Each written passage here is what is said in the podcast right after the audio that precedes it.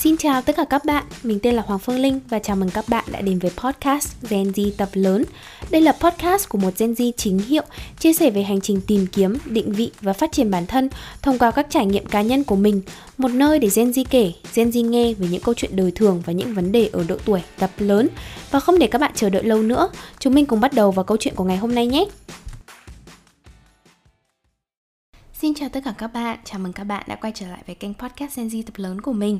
Vài hôm trước thì mình có nhận được một dòng tin nhắn thế này ở trên Instagram Chị ơi, tại sao chị có thể tiến nhanh trên con đường sự nghiệp của mình trong ngành khách sạn thế ạ? Em làm 3 năm rồi nhưng mà vẫn bị kẹt ở vị trí Food and Beverage Attendant, nghĩa là nhân viên phục vụ cá nhân mình thì mình tự thấy là bản thân mình chưa thành công và cũng không có tiến nhanh đến như thế đâu. Nhưng mình cũng phải tự công nhận mình là một người gặp khá nhiều may mắn và thuận lợi trong công việc và có được những cái vị trí mà mình mong muốn. Tin nhắn này cộng với cả một số cái sự kiện nó đang xảy ra trong cuộc sống của mình đã trở thành một cái nguồn cảm hứng khiến mình quyết định là ngồi xuống để thu cái tập podcast ngày hôm nay. Trong tập podcast ngày hôm nay, mình sẽ chia sẻ với các bạn cách để trở nên nổi bật khi bản thân mình là một Gen Z và bản thân mình cũng là một người hướng nội nữa sau khi đọc được cái dòng tin nhắn đó thì mình đã nói với em ý rằng là chị thì cũng không có bí quyết gì nhiều đâu Mà thật ra thì cái ngành khách sạn nó cũng không đòi hỏi gì nhiều hơn là hai chữ thái độ và bản lĩnh Đầu tiên là thái độ, khi chị đi làm thì bất cứ công việc nào chị cũng đều bỏ toàn tâm toàn ý vào công việc đó. Người ta cố gắng một thì chị sẽ cố gắng 10 để mình có thể hoàn thành công việc vượt quá cả mong đợi. Em ý đáp lại với mình thế này, nhưng mà chị ơi, em nghĩ là đi làm thì cũng chỉ vì tiền thôi. Tiền lương của em thấp nên là em cũng chẳng muốn làm và cũng chẳng muốn cố gắng nhiều làm gì cho phí công. Mình nhắn lại, có lẽ là chính vì cái tư duy này nó đang hạn chế cái sự phát triển của em đấy. Chị làm trong ngành này và luôn trong tình trạng bị trả lương thấp. Đó là tình trạng chung rồi nên mình không thể thay đổi được gì cả thay vì chị nghĩ là mình làm ít để cho cái công sức của mình nó xứng đáng với cái đồng lương mà mình nhận về, thì chị lại nghĩ theo một hướng khác, là công việc này nó đã trả lương mình thấp rồi, thì mình phải có được một cái quyền lợi gì đó bên cạnh những cái đồng lương. Với chị, quyền lợi để bù đắp lại tiền lương đó chính là kiến thức và trải nghiệm. Khi chị càng bị trả lương thấp thì chị sẽ càng cố gắng học hỏi thật nhiều để bù lại cái thiệt hại về mặt tài chính vì biết là bị trả lương thấp nên mình phải tận dụng triệt để từng giây, từng phút ở chỗ làm để có một cái lợi ích gì đó đem lại cho mình. Chị thường hỏi rất là nhiều. Chị không những hỏi những người đồng nghiệp mà chị hỏi luôn cả quản lý về cách họ quản lý và giải quyết công việc. Với chị thì đó là cách nhanh nhất để có thể tiến xa hơn trên con đường sự nghiệp của mình. Nên có lẽ cái việc em có một cái tư duy là khi mình nhận lương ít thì mình làm ít, nó đang giới hạn cái sự phát triển của bản thân em. Thứ hai là về bản lĩnh chị thường rất hay gặp ban quản lý để bày tỏ quan điểm cũng như là chia sẻ ý tưởng của bản thân mình để có thể giúp nhà hàng trở nên tốt hơn. Sau khi em ý đọc cái dòng tin nhắn này thì em ý trả lời lại với mình thế này. Thế nhưng mà như thế chị có sợ đồng nghiệp khó chịu không ạ? Mình trả lời là không. Với bản thân chị thì chị chưa bao giờ bị đồng nghiệp khó chịu cả. Hoặc kể cả nếu người ta khó chịu thì cũng chẳng phải là việc của người ta. Mình muốn làm gì thì mình làm tại vì bản thân mình cũng không có đi nịnh bợ ai cả. Mình chỉ nói ra những điều mà mình cảm thấy là mình cần nói. Và khi có một cái gì đó sai trái thì đương nhiên là mình phải lên tiếng rồi. Nên là mình hoàn toàn đứng đắn và đường hoàng khi mà mình đứng ra và nói chuyện với ban quản lý. Nên không có gì mà mình phải sợ đồng nghiệp nghĩ thế nào về mình cả. Ví dụ khi mà mình còn làm sommelier ở trong khách sạn ấy, thì có một lần đầu bếp mới đứng ra để kiểm tra kiến thức về món ăn của nhân viên phục vụ. Và kết quả là không ai trả lời được. Sau đó thì quản lý nhà hàng đã bênh vực nhân viên và trách ngược lại đầu bếp là không có chuẩn bị các buổi testing để phục vụ cho mục đích học tập. Từ đó thì hai bên xảy ra xung đột. Mặc dù mình thuộc bộ phận front of house nhưng khi mình chứng kiến cái cảnh này thì mình hoàn toàn bất bình với cách xử lý của bên quản lý nhà hàng và hoàn toàn đây không phải là lỗi của đầu bếp bởi vì đầu bếp đã tổ chức một buổi testing cho nhân viên nhưng không một ai chịu học cái menu đấy cả. Và sau đó mình đã lên thẳng Food and Beverage Director, nghĩa là người phụ trách cao nhất trong bộ phận ẩm thực để nói về vấn đề này. Mình nói với ông ý là tôi thấy là hiện tại đang xảy ra một cuộc chiến tranh ngầm giữa hai team, team front of house và team back of house nhưng mà từ cái góc nhìn của mình ấy, thì các quản lý dịch vụ không thể nào mà bao che cho lỗi lầm của nhân viên của mình cả. Bởi vì là họ lười, họ không học menu, đấy là lỗi của nhân viên, không phải là lỗi của đầu bếp. Vì cái việc thuộc menu là trách nhiệm của quản lý nhà hàng và cũng không phải là trách nhiệm của đầu bếp. Và phía đầu bếp người ta đã đứng ra để tổ chức một buổi testing rồi, nhưng không ai đến tham gia. Nghĩa là đầu bếp người ta đã hoàn thành trách nhiệm của họ, còn việc không tham gia các buổi testing là lỗi của nhân viên và bản thân mình nghĩ là cái việc thuộc menu rất là quan trọng, bởi vì nhân viên nhà hàng mình khi mà khách hỏi là trong cái món này có nguyên liệu gì, thì rất nhiều người không biết là trong món đấy có nguyên liệu gì và với mình, đấy là một cái yêu cầu tối thiểu của một cái nhà hàng cao cấp Sau khi nghe mình trình bày xong thì ông Food and Beverage Director rất là đồng tình với những cái ý kiến và quan điểm mình nêu ra. Đồng thời, ông ấy cảm ơn mình vì đã nói ra vấn đề để có thể giải quyết kịp thời. Đó chỉ là một trong rất nhiều những cái ví dụ của những lần mà mình lên tiếng vì lợi ích chung của cả nhà hàng đó là cái bản lĩnh mà mình muốn nói đến. Và cái ông Food and Beverage Director đó cũng chính là người mà đã nói là sẽ muốn tài trợ cái khóa học rượu của mình trong vòng 2 năm để có thể giữ chân mình lại khi mà mình nộp đơn nghỉ việc ở chỗ làm cũ. Và mình vẫn giữ mối quan hệ rất là tốt với ông ý và thỉnh thoảng ông ấy vẫn hỏi mình là có muốn quay về để làm ở khách sạn hay không đó chính là cái thái độ và bản lĩnh mà mình muốn nói đến. Nhiều người thì cứ nghĩ rằng là muốn nổi bật, muốn tạo được network hay là muốn tìm kiếm được mentor thì mình phải là người hướng ngoại. Mình phải giỏi giao tiếp, phải nhanh mồm, phải biết nịnh nọt nhưng bạn biết gì không, mình là một người 80% là hướng nội. Mình đã làm rất nhiều các cái test để chứng minh điều này. Và bạn nào mà thật sự gặp mình trong một đám đông ấy Thì bạn có thể nhìn thấy rõ ràng mình là một người hướng nội. Vào bất cứ môi trường nào thì mình cũng là người im lặng nhất trong cái thời điểm ban đầu. Mình cũng gặp rất nhiều khó khăn trong chuyện là bắt chuyện cũng như là duy trì cuộc trò chuyện vì biết bản thân mình không có khéo ăn, khéo nói nên mình chọn cách hành động. Mình cố gắng chứng minh năng lực của mình bằng hành động chứ không phải bằng lời nói. Và mình học cách nói ít nhưng lời nói phải có chất lượng và trọng lượng. Bạn hãy tưởng tượng là mình đang ngồi trong một lớp học đi. Có phải là trong lớp học sẽ luôn có một, hai cái thành phần mà lúc nào cũng hăng hái giơ tay phát biểu và nói rất là lắm đến nỗi mà cả lớp phải khó chịu không? Không biết là các bạn như thế nào nhưng mình có những cái trường hợp đấy từ hồi tiểu học cho lên đại học lúc nào cũng có một, hai cái cá nhân trong lớp có cái tình trạng như thế trong cái quá trình mình đi học ấy, thì mình rất là ghen tị với những bạn này bởi vì họ có được cái sự tự tin và họ đủ hướng ngoại để có thể lên tiếng phát biểu. Mình luôn là cái đứa mà ngồi trong lớp mình rất là im thiên thít, mặc dù mình biết câu trả lời nhưng mà mình sẽ không giơ tay phát biểu. Trừ khi là giơ tay phát biểu sẽ được cộng điểm khen thưởng và cuối tuần mình có quà thì mình mới giơ tay thôi. Không biết là trải nghiệm của các bạn như thế nào, nhưng mà hầu hết những cái bạn mà nói rất nhiều trong lớp ấy, thì đúng là các bạn ấy được thầy cô nhớ mặt thật. Nhưng các bạn đấy chưa chắc đã phải là chó cưng của thầy cô đâu và có thể là các bạn sẽ tạo được ấn tượng với thầy cô, nhưng mà chưa chắc cái ấn tượng đấy nó đã sâu sắc với cả giáo viên của mình, bởi vì đôi khi thật sự những cái câu hỏi đấy nó khiến cả lớp cảm thấy khó chịu. Trong cái quá trình mình học đại học ấy, thì nhiều lúc mình cũng lo sợ là cái sự im lặng của mình sẽ khiến mình khó có thể kết nối được với giáo viên hay tìm được một người mentor bởi vì bản thân mình quá là rụt rè nhưng đổi lại thì mình sử dụng cái cách là mình sử dụng hành động. Nghĩa là mình không nói nhiều, mình không phát biểu trong giờ học. Nhưng ngược lại thì mình làm bài rất là chăm chỉ và chất lượng để thầy cô nhớ đến mình qua cái chất lượng bài làm của mình. Thay vì là mình hỏi một nghìn câu hỏi trên lớp khiến tốn thời gian của cả lớp, thì mình sẽ về nhà research về cái vấn đề mà mình cần hỏi, biết được 80% câu trả lời của câu hỏi đấy rồi. Sau đó mình sẽ đặt lịch họp một một với cả giáo viên để có thể hỏi 20% còn lại. Khi ấy thì giáo viên sẽ không những là có thể nhìn thấy cái thái độ của mình, mà họ còn nhìn thấy được cả năng lực tự học của mình nữa. Mình không những hỏi thầy cô về bài tập mà mình còn hỏi thầy cô về cả con đường sự nghiệp nữa. Ngày xưa thì mình đã từng đặt lịch hẹn với một thầy dạy môn accounting của mình để hỏi về cách thầy có thể trở thành GM khi còn ở cái độ tuổi rất là trẻ. Chính cái thái độ này đã giúp mình xây dựng được một cái mạng lưới mối quan hệ khá là tốt với giáo viên ở trường, đặc biệt là trong suốt cái quá trình mình đi học đại học ở úc bên cạnh một thái độ tốt thì muốn nổi bật, chúng mình còn phải biết cách thể hiện bản thân nữa. Thể hiện bản thân ở đây không phải là kiêu ngạo và khoe khoang, nhưng chúng mình phải biết cách để có thể khéo léo thể hiện cái năng lực và sự cố gắng của mình cho giáo viên hoặc là cấp trên thấy. Ví dụ như hồi mình còn ở trường, khi mà mình học cái bộ môn thực hành trong ngành nhà hàng ấy, thì mình rất là vất vả trong việc học làm cà phê và luyện bê ba đĩa. Bạn nào mà làm trong ngành khách sạn thì sẽ biết được cái cụm từ là bê ba đĩa và hiểu được cái khó khăn của cái quá trình luyện bê ba đĩa nó như thế nào mình đã đến nói với giáo viên của mình là, ôi rồi thầy cô ơi, con đã cố gắng luyện tập B3 đĩa ở nhà rất là nhiều rồi. Và trong giờ học con cũng cố gắng tập trung để có thể luyện cái kỹ năng làm cà phê. Nhưng con cảm thấy là nó vẫn chưa đủ. Liệu có cách nào con có thể đến những cái buổi luyện tập sau giờ học được không? Hay là làm thế nào để sau giờ học con có thể tham gia hoặc là tự tổ chức ra những cái buổi luyện tập đó? Sau đó thì mình đã đảm bảo là trong tất cả những cái buổi luyện tập sau giờ học, mình đều có mặt và luyện tập rất là chăm chỉ. Vài hôm sau đó thì mình sẽ đến và nói với giáo viên như thế này. Con cảm ơn thầy cô vì đã tạo điều kiện cho học sinh chúng con có được những cái buổi luyện tập sau giờ học. Bây giờ kỹ năng của con đã khá lên nhiều rồi qua đó thì thầy cô sẽ thấy được rằng là mình có tinh thần cầu tiến, nhưng đồng thời họ cũng có thể nhìn thấy được cái sự nỗ lực của mình. Bởi vì có rất nhiều các cái trường hợp ấy là các bạn ấy nỗ lực rất là nhiều, các bạn ấy cố gắng ở nhà. Thế nhưng mà giáo viên đâu có nhìn thấy được cái sự nỗ lực đấy của các bạn ấy, nên nhiều khi là các bạn ấy sẽ không được ghi nhận cái sự nỗ lực đó. Thế nên nếu có một cái bài học mà mình rút ra từ kinh nghiệm cá nhân của mình để chia sẻ với các bạn ấy, thì mình sẽ luôn luôn nói rằng là đừng chỉ lặng lẽ cố gắng trong im lặng mà không ai biết là mình đang cố gắng.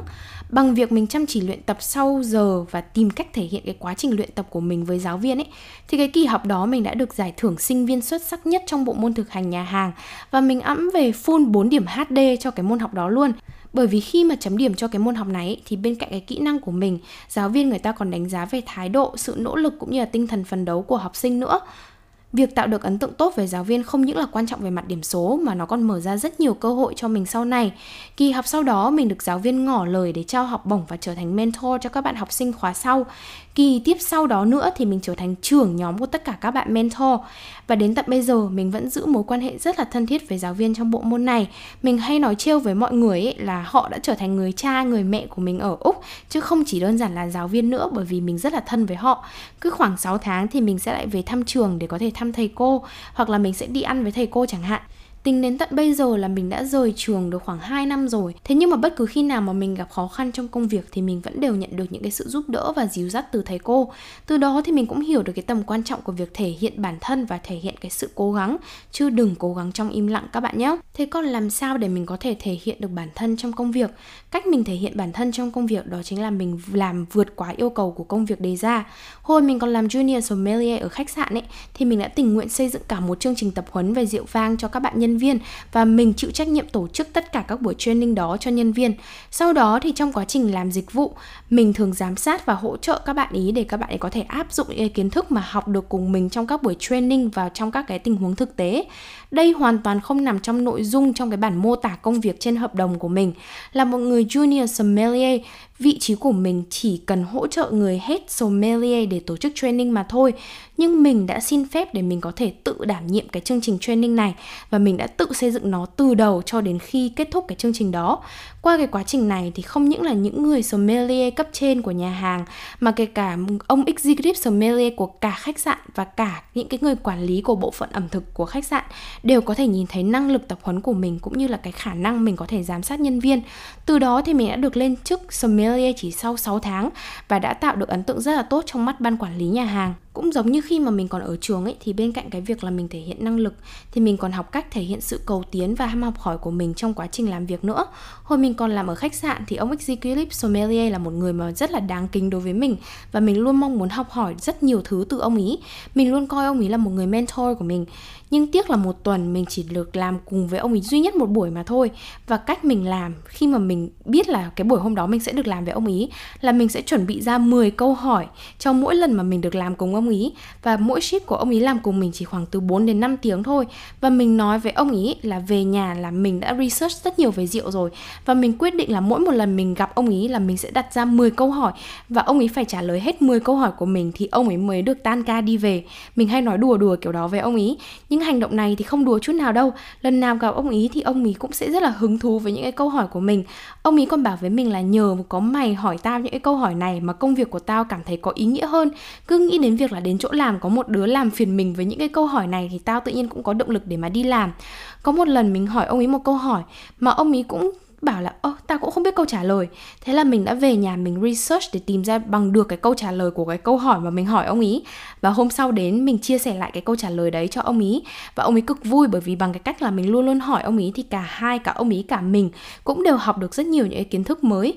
mình chưa bao giờ ngỏ lời trực tiếp xin xỏ ông ấy trở thành một người mentor của mình. Thế nhưng mà cứ bằng những cái nỗ lực nhỏ nhặt hàng ngày như thế thì mình đã tự nhiên có một người dẫn dắt mình trên con đường rượu vang ông ý đã chính là cái người mà kết nối mình để được làm trong cái nhà hàng danh tiếng mà hiện tại mình đang làm. Bởi vì ông ý đã giới thiệu mình trực tiếp với ông wine director của cái nhà hàng hiện tại. Và từ đó thì mình chẳng cần, mình vẫn phải đi phỏng vấn, mình vẫn phải đi xin việc, nhưng mình không cần phải chứng minh quá là nhiều. Mà mình nghiễm nhiên có được một cái người reference, một cái người referee rất là uy tín để có thể đưa mình vào cái nhà hàng top đầu ở Sydney khi mà mình có những cái khó khăn ở công việc ở hiện tại thì ông ấy cũng đã hỏi tất cả những người trong ngành để có thể tìm kiếm cơ hội để có thể giúp đỡ mình. Và đó chính là minh chứng của việc thái độ, hành động và tinh thần cầu tiến đã giúp mình tìm được một người mentor mà mình không cần phải nịnh bợ bất cứ một ai cả. Tại sao mình lại kể những cái câu chuyện này ra cho các bạn? Thì hiện tại là mình đang trải qua một cái giai đoạn khá là khó khăn. Mình có khả năng phải về việt nam trong một năm nữa sau khi visa mình hết hạn.